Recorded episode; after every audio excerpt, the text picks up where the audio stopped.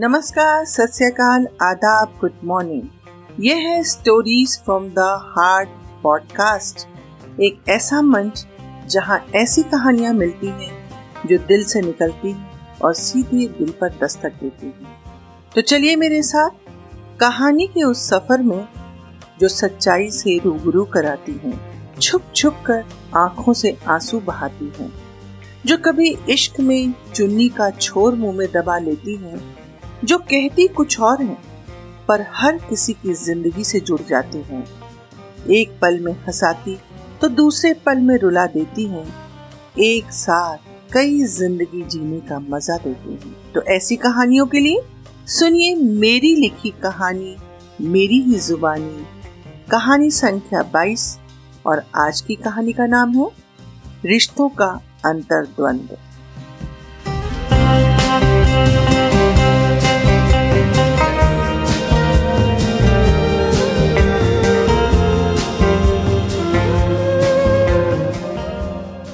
सुनैना के विवाह को पूरे सात सप्ताह बीत गए थे, पर उसमें नई नवेली बहुओं जैसा न निखार दिखाई दे रहा था, न ही गुण विमला जी भी उसके इस व्यवहार से चिंतित थी। कई बार बातों बातों में पूछ चुकी थी कि क्या बात है बेटा? क्या मानव से कुछ कहा सुनी हो गई है? नहीं माँ जी, ये कुछ नहीं कहते। विमला जी को पता था कि उनका बेटा बड़ा ही शरीफ है। कभी किसी ने उसकी शिकायत नहीं की तो फिर बहू ही क्यों करेगी? मजाल है कि कभी ऊँची आवाज़ में किसी से बात भी करे।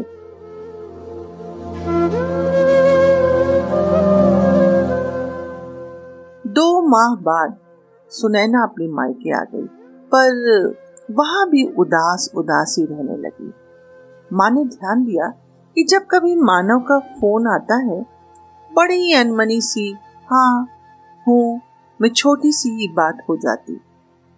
एक दिन माँ ने सवालों की झड़ी लगा दी।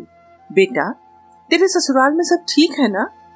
तू मानव को फ़ोन क्यों नहीं करती? हर समय उदास उदास से क्यों रहती? क्या मानव लड़ाई झगड़ा करते हैं? माँ के प्रश्नों से घबराकर उसने ऊँचे स्वर में उत्तर दिया, ज़रूरी नहीं कि जो अच्छा है उसे सब प्यार करें और वह सबको अच्छा ही लगे। माँ का मुँह खुला का खुला रह गया। हाथ में लौकी पकड़े पकड़े वे सुनैना को देखती रह गई। सुनैना को अपनी गलती का एहसास हो गया था। अतः माँ के पास आकर बोली, मुझे गलत मत समझो माँ। दरअसल अभी हम एक दूसरे को समझने की कोशिश कर रहे हैं। थोड़ा समय तो लगेगा ना माँ? पक्का ना? इसके अतिरिक्त और कोई दूसरा कारण तो नहीं है ना? और क्या हो सकता है माँ? मानो बहुत शरीफ इंसान है। वे कभी कुछ नहीं कहते। अरे, तू है ही इतनी समझदार कि कुछ कहने का मौका ही नहीं देती होगी। नहीं माँ, वे हैं ही ऐसे। यदि मैं गलती कर दू ना तो भी कुछ नहीं बोलते। और अगर तू अच्छा काम करे तो? अपने दर्द को संभालते हुए उसने कहा तब भी कुछ नहीं।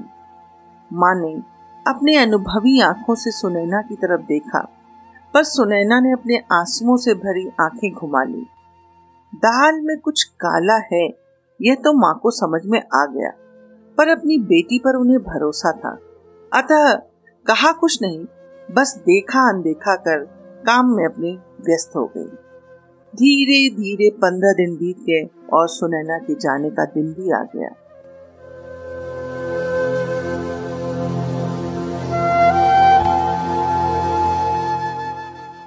एक दिन मानव के ऑफ़िस जाने के बाद वह किताब पढ़ रही थी। तभी माता जी ने आकर कहा, अरे बेटा, वो बगल वाले घर में ना मेरी सहेली सपना रहती है। उनका बेटा आया है। तुमसे मिलना चाहता है। आओ आओ, मिल लो। उसने बड़े हैरत से माता जी की तरफ़ देखा और पूछा, क्यों भला? मुझसे क्यों मिलना चाहता है?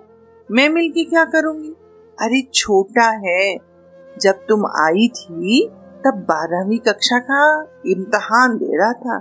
अब आया है मिलने। आकर मिल लो। ठीक है माँ। आप चलिए, मैं आ रही। सुनैना झिझकते झिझकते कमरे में आई, पर छोटे से बालक को देखकर निश्चिंत हो गई। उसे देखते ही शशांक खड़ा होकर बोला, कितनी सुंदर है आप! सारे लोग आपकी तारीफ़ कर रहे थे। मैं तो परीक्षा में व्यस्त होने के कारण आपको देख ही नहीं पाया। भैया तो आप पर लट्टू हो गए होंगे। अचानक उसे लगा कि अपना परिचय तो उसने दिया ही नहीं। इसलिए बोला, मैं मैं शशांक शशांक पलक। बड़ा अच्छा नाम है तुम्हारा। आपका भी नाम तो कितना अच्छा है। अच्छा तो तुम्हें मेरा नाम पता है? और नहीं तो क्या? आपने जो साड़ी पहनी है ना ये आप पर बहुत खेल रही है। आप हमेशा नीला रंग पहना कीजिएगा। थोड़ी देर रहकर शशांक तो चला गया, पर सुनैना के आहत मन को और आहत कर गया। वह सोचने लगी, क्यों मानो कभी उसके रूप की प्रशंसा नहीं करती? क्या उन्हें मैं अच्छी नहीं लगती? दूसरे दिन स्कूल से घर आकर बैग रखकर शशांक सीधे सुनैना के पास आ गया और पूछा, भाभी, समोसे खाओगी? नहीं नहीं, समोसे बाज़ार से लाओगे। मैं बाज़ार के समोसे नहीं खाती। यदि तुम्हें समोसे खाने हो तो मुझे बता दिया करना, मैं घर पर बना दूँगी। आप समोसे बनाकर क्यों परेशान होंगी? मैं अभी पास की दुकान से गर्मा गर्म समोसे लाता हूँ। यह कहकर वो भागा और पलक झपकते ही समोसे लेकर आ गया और बोला, भाभी, जल्दी से प्लेट ले आइए, वरना समोसे ठंडे हो जाएँगे। थोड़ी देर के लिए सही सुनैना का दिल अपने ससुराल में लगने लगा। अब उसे शशांक का इंतज़ार रहने लगा। कई बार वह अपने आप से प्रश्न करती कि आखिर मैं मानव का इंतज़ार इतनी बेचैनी से क्यों नहीं करती? क्या मुझे मानव अच्छे नहीं लगते? पर जवाब में हमेशा खामोशी ही मिलती। एक बार की बात है, वह मानव के साथ रात का खाना खाने बाहर गई। गई क्या थी? बल्कि माताजी ने भेजा था।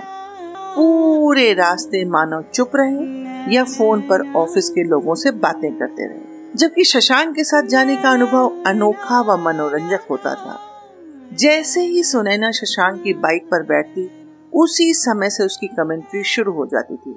जैसे, ये देखो, ये वही पेड़ है जिस पर झूला झूलते थे। पैसे कम होने के कारण चौबे जी की छोले कुलचे खाकर हम दुनिया के सबसे अमीर आदमी बन जाया करते थे। और ये जो पावर हाउस है ना, इसकी दीवार पर चढ़कर छलांग लगाया करते थे।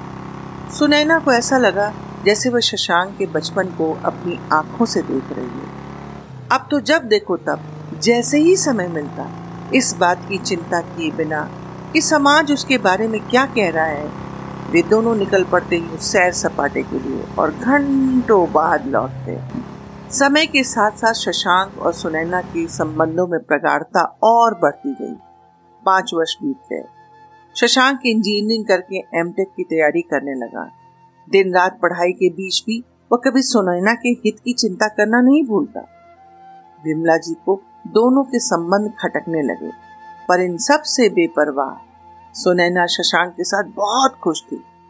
कई बार वो स्वयं से प्रश्न करती कि शशांक, आखिर मुझे देता क्या है? सिवा मेरे मन को समझने मानो तो आज तक नहीं जानते होंगे कि कौन सा रंग मुझे पसंद है। कहा मैं जाना चाहती हूँ? वही मेरी हर पसंद नापसंद का शशांक कितना ख्याल रखता है।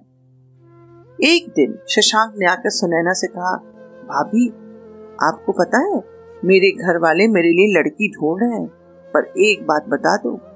यदि मेरी पत्नी आप जैसी नहीं हुई तो मैं विवाह नहीं करूँगा। और हाँ यदि माँ ने ज़बरदस्ती विवाह कर भी दिया तो मैं छोड़ दूँगा। शशांक की ऐसी प्यार भरी बातें सुनकर कई बार उसे अपने ऊपर गुमान होने लगता था।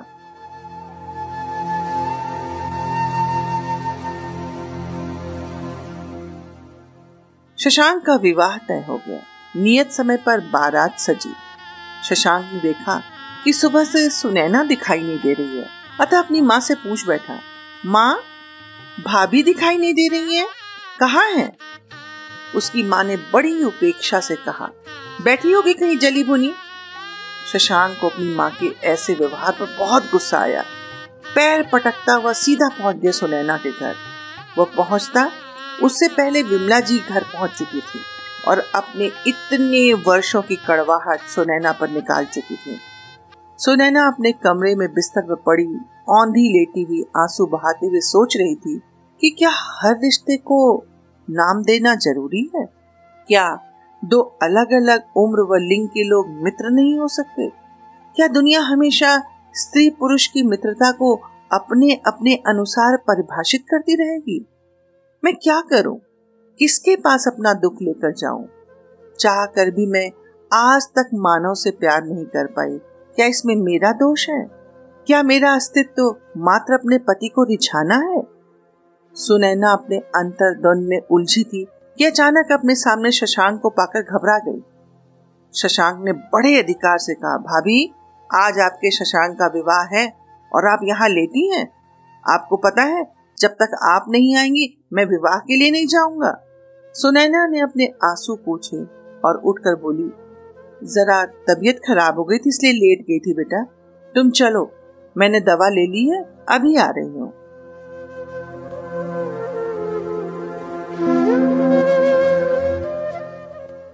शशांक चला गया। सुनैना ने मुँह धोया, आँखों में काजल लगाया, बिंदी लगाई, साड़ी बदलकर चल दी, न जाने क्यों बड़े डरे मन से सभी कार्यक्रम में भाग लिया। पूरे समय अपने मन को टटोलती रही कि क्या अन्य लोगों की तरह वह भी खुश है? जवाब में आशाजनक उत्तर नहीं मिला।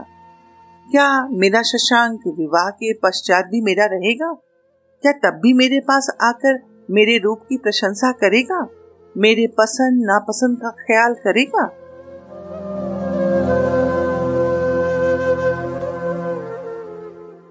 जब बहू घर आई तो न जाने क्यों सुनैना का दिल धड़कने लगा। बस सोचने लगी, यदि शशांक की पत्नी वाकई सुंदर हुई तो? फिर तो शशांक अब नहीं आएगा। दूसरे ही पल सोचने लगी, भगवान मेरे शशांक की सारी इच्छा पूरी कर देना। उसे उसकी इच्छा के मुताबिक ही पत्नी देना, वरना उसका जीवन भी मेरी तरह वीरान हो जाएगा। क्षण क्षण बदलते अपने मनोभावों को छिपाती अपनी सासू माँ के साथ बहू की मुँह दिखाई रस्म में पहुँच गई। घूंघट उठाया और बहू का मुँह देखा तो देखती ही रह गई। थोड़ी देर उस भीड़ में बैठी रही। फिर चुपचाप अपने घर की तरफ़ चल गई अभी दरवाजे के बाहर निकली ही थी कि शशांक ने दरवाजे के पीछे से उसका हाथ पकड़कर अपने पास खींच लिया। आज पहली बार सुनैना को शशांक के ऐसे व्यवहार पर गुस्सा आया। झुंझलाती हुई बोली, ये क्या तरीका है शशांक? अब तुम्हारी शादी हो गई है। शादी हो गई तो कौन सा तूफ़ान आ गया? ये तुम नहीं समझोगे। तो आप समझा दीजिए। कोई समझना चाहे तो न समझाऊं। यह कहती हुई सुनैना वहाँ से चली आई। कमरे का दरवाज़ा बंद करके सोचने लगी, अब शशांक मेरे पास कहाँ आएगा? इतनी सुंदर पत्नी पाकर भला मेरे पास क्यों आने लगा?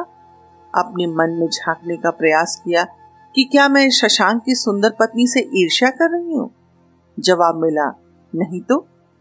क्या मैं इस बात से डर रही हूँ कि अब आगे का जीवन अपने अकेलेपन में बिताना पड़ेगा?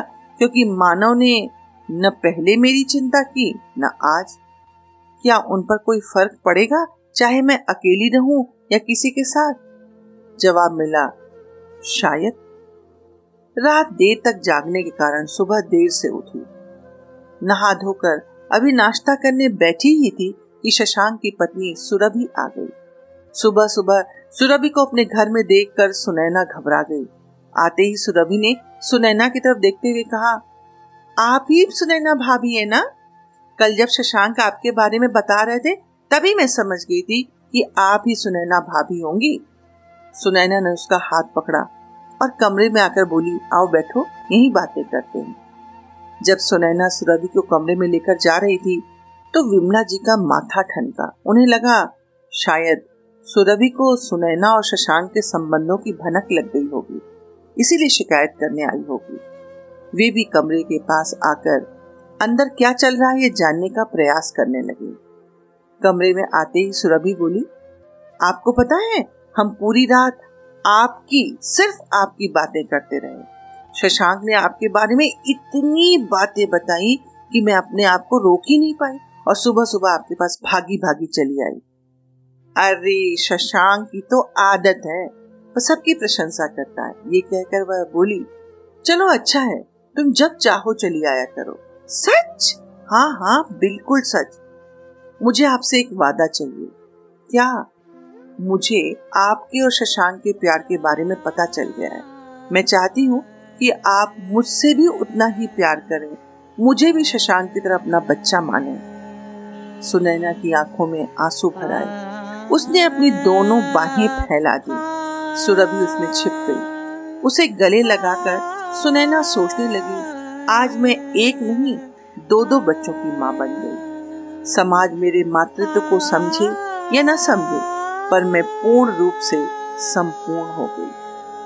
विमला जी की आँखों पर पड़ा पर्दा हट गया। अपने कमरे में आकर वे प्रायश्चित करने लगी। अज्ञानता के कारण इतने पवित्र रिश्ते पर इतने दिनों तक शक करती रही। आज उन्हें इस बात का एहसास हो गया कि रिश्ता पति पत्नी माँ बेटा पिता पुत्री तथा भाई बहन के रिश्ते से अलग ऐसा पवित्र भी हो सकता है जो आत्मा तक को सहला दे। धन्यवाद।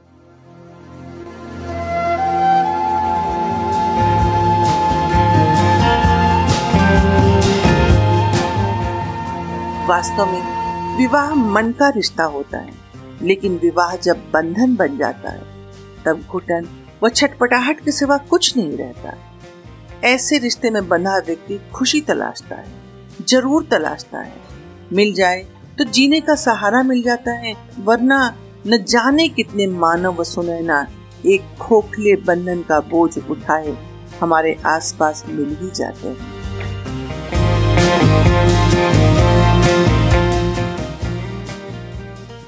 अगर आप सबको मेरी कहानी पसंद आई हो तो अपने मित्रों के साथ साझा कीजिए और ना पसंद आए तो खुले मन से।